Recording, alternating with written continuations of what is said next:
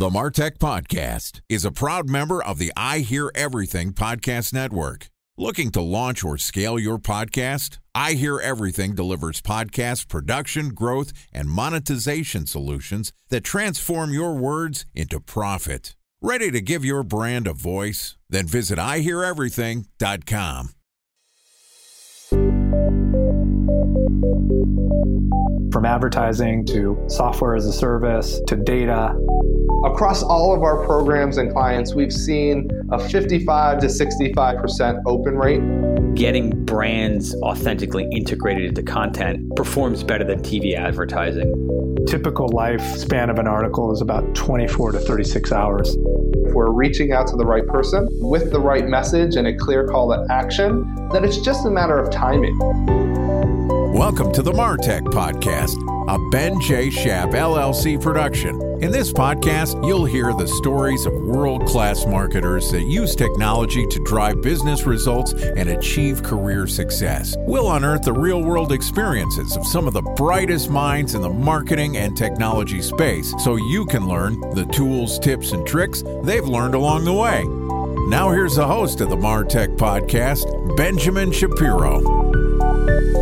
Welcome back to the Martech Podcast. This podcast is sponsored by Searchmetrics. Searchmetrics sets the standard for innovation in the content and search engine optimization industries. They support businesses who care about understanding both how to use content as a marketing channel and how to improve their organic rankings in Google.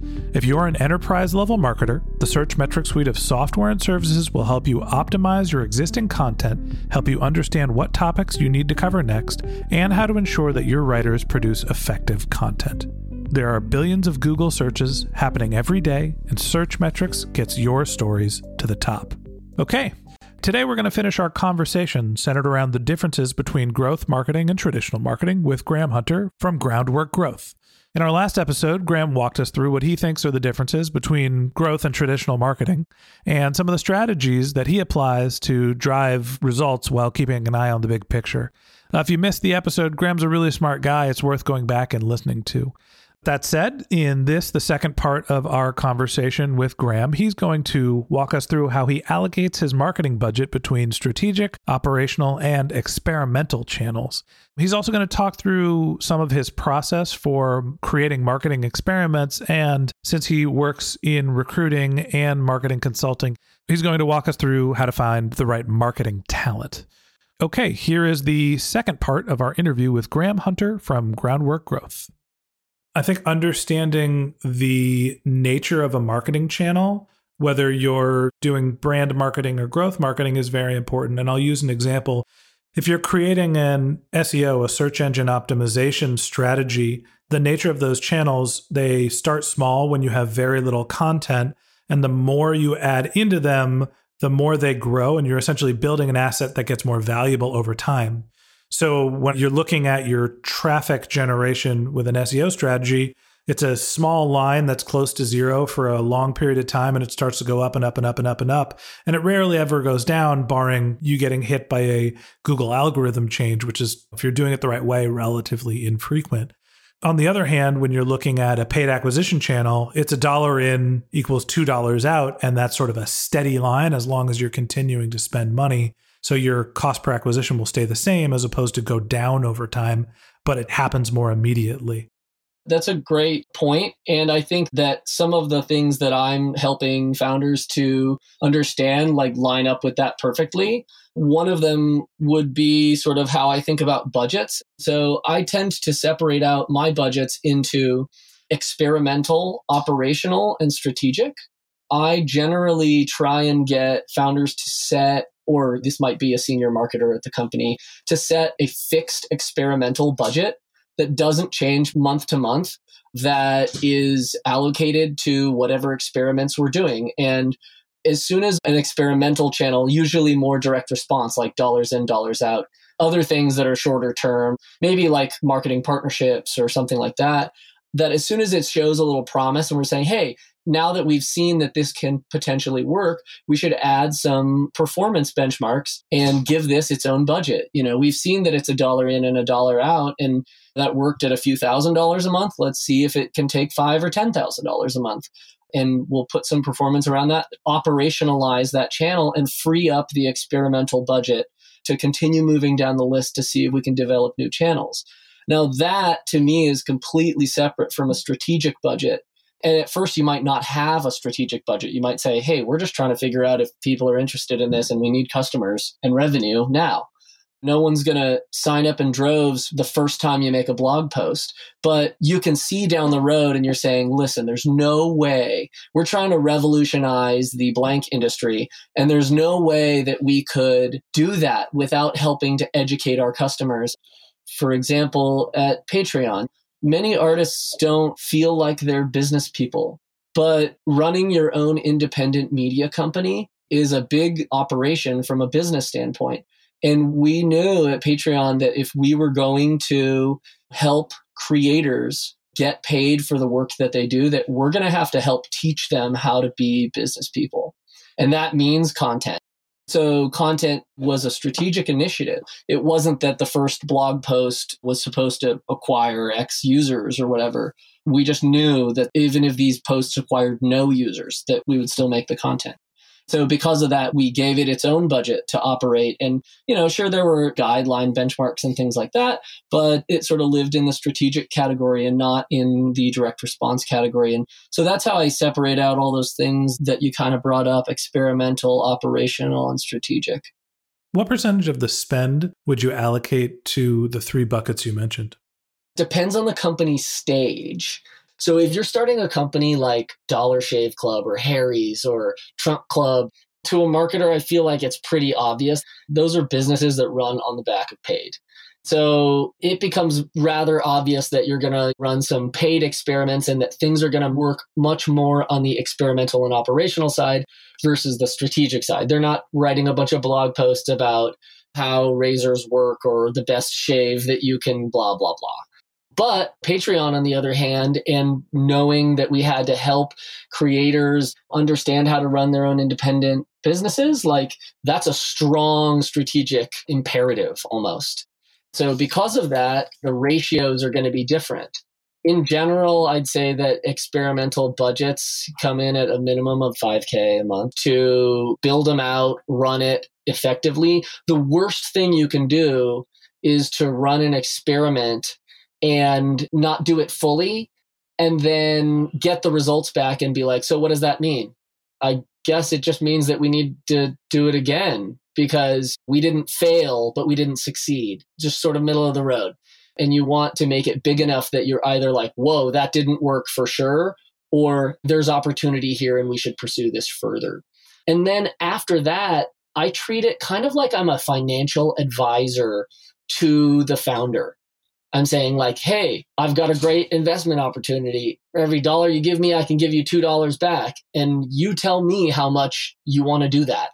And there are limits to that, but they say, oh, okay, that's great to know. And when I find a new quote unquote investment opportunity in terms of marketing, I present that to them too, you know, and I say, hey, we found a new one. It's not as good as a dollar in, two dollars out, but it's much more scalable.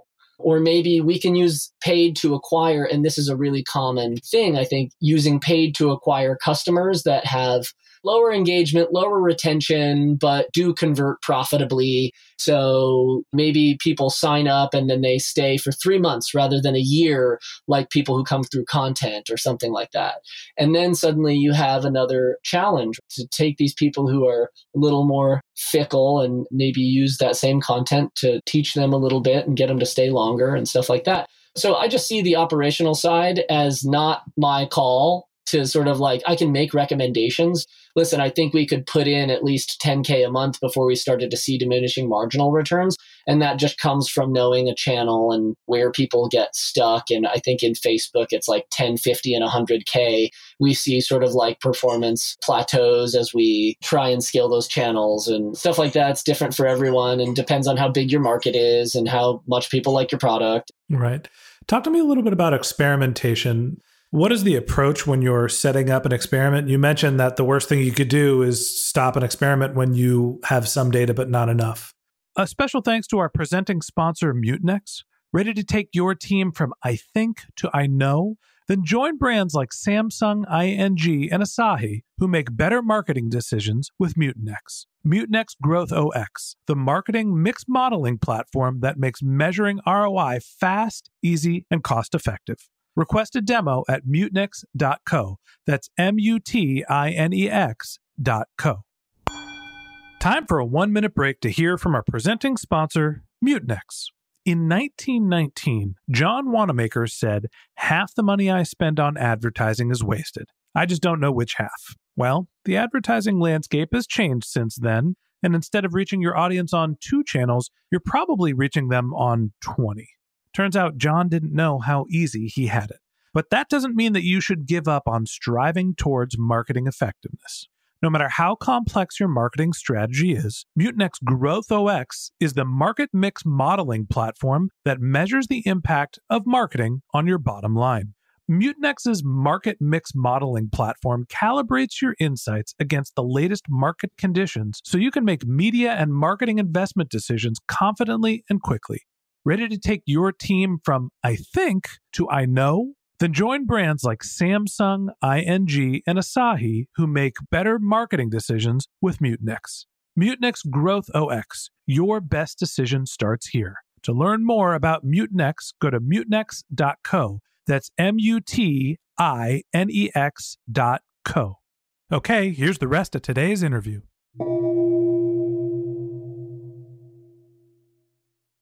So talk to me through experimentation process because that seems to be a big part of what we're calling growth marketing. I think experimentation and in general scoping is the most important part. I think the first stage of that, which is pretty universal, like if you follow sort of a Brian Balfour or Sean Ellis approach to these types of things, I think that brainstorming evaluation and prioritization is a key activity for the whole team and even maybe some of the founding team to do together where you're saying what are all the things that everyone thinks are a great idea want to try it could be some referral program in the product it could be ads and these could be questions too like can I serve ads to people who have YouTube channels inside YouTube? Is there a way to know that they are creators and not just viewers? I don't know. Let's check it out. So there's that whole process of brainstorming, then evaluation, where you say, how much juice do we think is here? How much scalability? How much risk? How much would it cost? And can we scope this thing down to a size where we could see that this would be a good idea or a bad idea in a matter of weeks? So that scoping phase that comes after this brainstorming, evaluation, prioritization and then scoping. You just sort of take the things that are at the top of your list and scope them down to say, hey, if we spend $5,000 and we see X number of customers coming in, both from a quantitative and qualitative standpoint, we'll say, oh, we need to see this many customers. And then from the qualitative standpoint, I literally, in the early stages of something like paid acquisition, go in and research every single customer that signed up from that channel. If it's B2B, I'm going to their LinkedIn profiles. Sometimes I'm just reaching out to them via email after the fact just to say, hey, I saw you, blah, blah, blah. Just wanted to chat. And if there's a sales team and a B2B company, I'm having them do that just to connect and see just how qualified of a lead are they? How much do they really need this? Maybe these are people on free trials. And at Patreon, this might be the completeness of the Patreon page that they set up. Did they include a description and images and have multiple categories of rewards and all these types of things? And if we see all those qualitative things happening when we're looking at all the customers that have come in, we'll say, feel really good about the potential for this channel, both in terms of a qualitative and quantitative standpoint. One thing that resonates with me that you said is taking a look at the people that are converting and trying to learn as much as you possibly can about them when you're running an experiment. A lot of the times, let's say you're testing out a specific channel, you're testing out Facebook. The ads you're running might not perform at the ROI that you want, but you get your first few customers if you're at an early stage startup. And learning who those customers are and what their backgrounds are will help you build targeting profiles that you can apply for your next test. So, learning as much about your customers as you go along the way and understanding why a certain type of person converts to me is a big part of experimentation, even if you're running a channel that doesn't work. You can still learn just as much from channels that aren't working as channels that are. Absolutely. I would also say that I don't think of channels as the only attribute of an experiment. So, for example, I might think of paid user acquisition as a way to acquire customers by just throwing our value prop out there, like saying, Hey, are you looking for this recruiting software? You know, check it out. And if that doesn't work, content that's being promoted via sponsored posts on Facebook might be extremely effective. Let's say, for example, that you're targeting engineers. Engineers are a little advertising averse they're like, that's gross. I don't want to be a part of ads and that whole thing. And so something that's very like value proppy, like try this product, they might not like that. But some think piece on the future of work and how you think your company can be a part of it might be really effective. So those to me are like almost two separate quote unquote channels one that's just direct response ads and one that's more like content marketing amplification. So those are completely different experiments, even though they both utilize the same marketing channel. So let's play that example out a little bit. Talk to me about content marketing amplification, because I think that's one of the things that bridges how people think about organic growth, the content creation piece, and paid acquisition, where they're paying for advertising. What are some of the tools in your bag that you use to distribute content? I've got all sorts of ideas and things that I do in order to get content distribution. In general, it depends on the stage that the company is at, how B2B it is, how B2C it is. I've used my personal network for boosting the profile or number of views for a piece of content. If I think that it's a really great piece of content to get upvotes on some of the content upvoting sites and things like that, if they're a B2C company and they have a strong social presence, that's a great foundation for using Facebook as a potential content amplification thing because you've got all those people who like your page already that you can do lookalikes off of and stuff like that. Personally, I think that display is a cheap, underutilized resource that people can use to do content marketing amplification. In general, for those people, I would choose big sites that match the profile that we're kind of looking for and only serve on those sites, but still only use programmatic tools to do it. So you're not paying premium rates on those sites. And maybe you only get remnant inventory, quote unquote, when they're not selling those premium packages. But if you're a seed startup, promoting your post and you can make that ad look like it belongs a little more of a native way is a great place to start doing paid content amplification. So, talk to me. You've made the transition from working specifically in marketing growth, user acquisition, and now you're focusing more on recruiting. Tell me a little bit about that side of your business. Well, it's really a type of thing that I didn't plan on doing. But what happened is I wanted to build the agency that I would have wanted to work with coming up through my career especially in terms of PR agencies, there was always this effect where people said, Oh, we've got a great new thing around the corner that we want to try with you. And it's just this strategy to kind of get you hanging on, hanging on, hanging on. Don't fire us. Please don't fire us. Please don't fire us. And to me, that's so misaligned with the best intentions of the company. I want to say, yeah, please fire me. I hope it's because I've done a great job and built out some processes and channels that you can then take internally and build core competence around and come back to me when you need help again. So, because of that, I started looking for candidates for some of my clients. And then I just started getting random email intros being like, oh, Graham knows some of the best growth and marketing talent, yada, yada. You got to talk to him. And then people started becoming interested only in the recruiting side. And I was like, whoa, okay. Um, well, I guess if the dogs are eating the dog food, that's great. In general, I think that the whole throw a lead for a candidate over the wall and charge them 30% of annual salary, first of all, that price is outrageous. It's gross. It's disgusting and only really works for sales or engineering when you need entire teams of people. You might open up 10 recs all at once. So filling that volume is really hard. But for marketing, you might open, you know, one to three recs at once and that's even for a bigger company. And so I charge a flat fee no matter what the role is. And I also get involved and I sit in on first round interviews and see how the candidate that I sent in is matching up with their expectations. So tell me about the goals for the company that you're building. It seems like you're split between doing strategic marketing work and finding marketing talent for the companies that you work for. What's the long term vision for you? So there's something that happens at smaller companies that's a challenge. You can bring in a senior person, but you gotta find and hire that person, and they cost a lot more.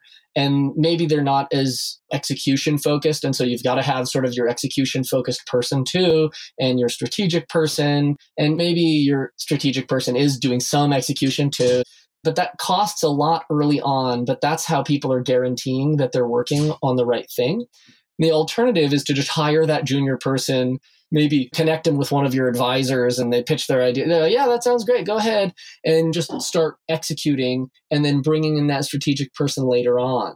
And I think that just as a paradigm, that there's this third option that leverages the strategic vision of startups in Silicon Valley generally that takes process that has worked for a lot of people in the past and brings it in. And, and then you can sort of rely partially on consultants and partially on that junior person and then wait for that senior hire. So I'd imagine that I want to be that sort of strategic early consultant that then comes in and leaves that director or VP in our wake who we can tell is aligned with the way that I think about things and have structured things for that company so that when they come in, they say, Oh my gosh, you've done six months of my job for me by fleshing out all this experimentation framework and not just like, I don't know what all this is. This is weird. Let's start from square one and sort of give companies a head start by doing that. Makes sense. So, talk to me about lessons that you have for somebody that's early on in their career. A lot of the people that listen to this podcast are just starting out with marketing. What advice do you have for them? I think the first piece of advice, and it depends on who you are, but the first piece of advice is just about curiosity and hunger and taking on responsibility and just doing what's ever needed. I mean, this is how I landed almost every single role. Like when I was the quote unquote director of marketing at Hydros Bottle, guess what? Somebody had to rework our entire inventory management system, get us on fulfillment by Amazon, find an intermediary software that connected to our label printing and shipping and order management system. And I was like, that's me. I got it that wasn't my job but taking on responsibility in anything that's required and just being really curious and investigating every channel and reading books and taking night classes. And to me, that's really the way to show that you're the person for the job. Great. Well, I appreciate you joining us on the podcast. Before I let you go, is there anyone you're looking to meet? Anything that you like to promote? Here's your chance to pub your company. Sure. My website's groundworkgrowth.com work with seed and series A founders of startups that are looking to build out a growth and marketing roadmap.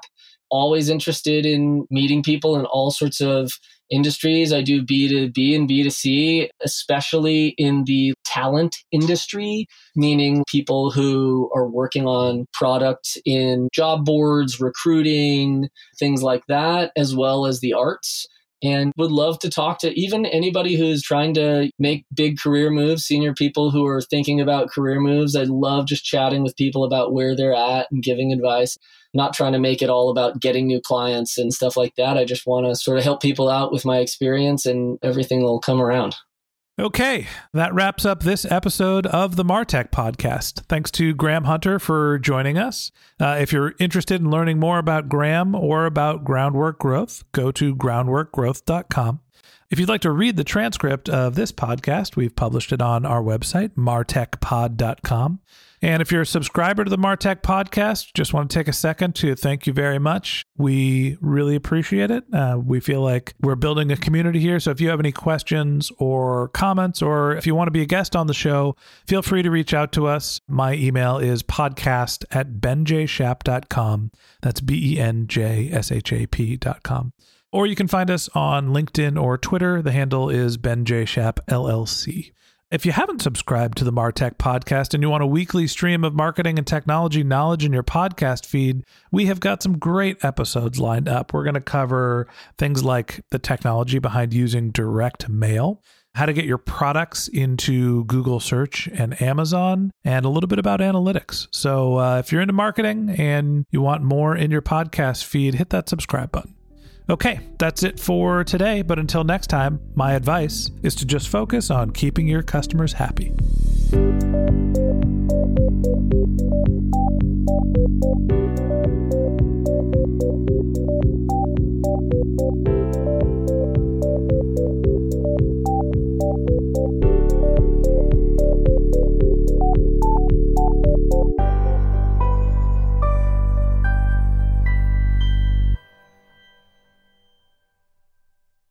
Thanks for listening to the Martech Podcast, and I Hear Everything production. Looking to launch or scale a podcast like this one for your brand? Then visit iheareverything.com.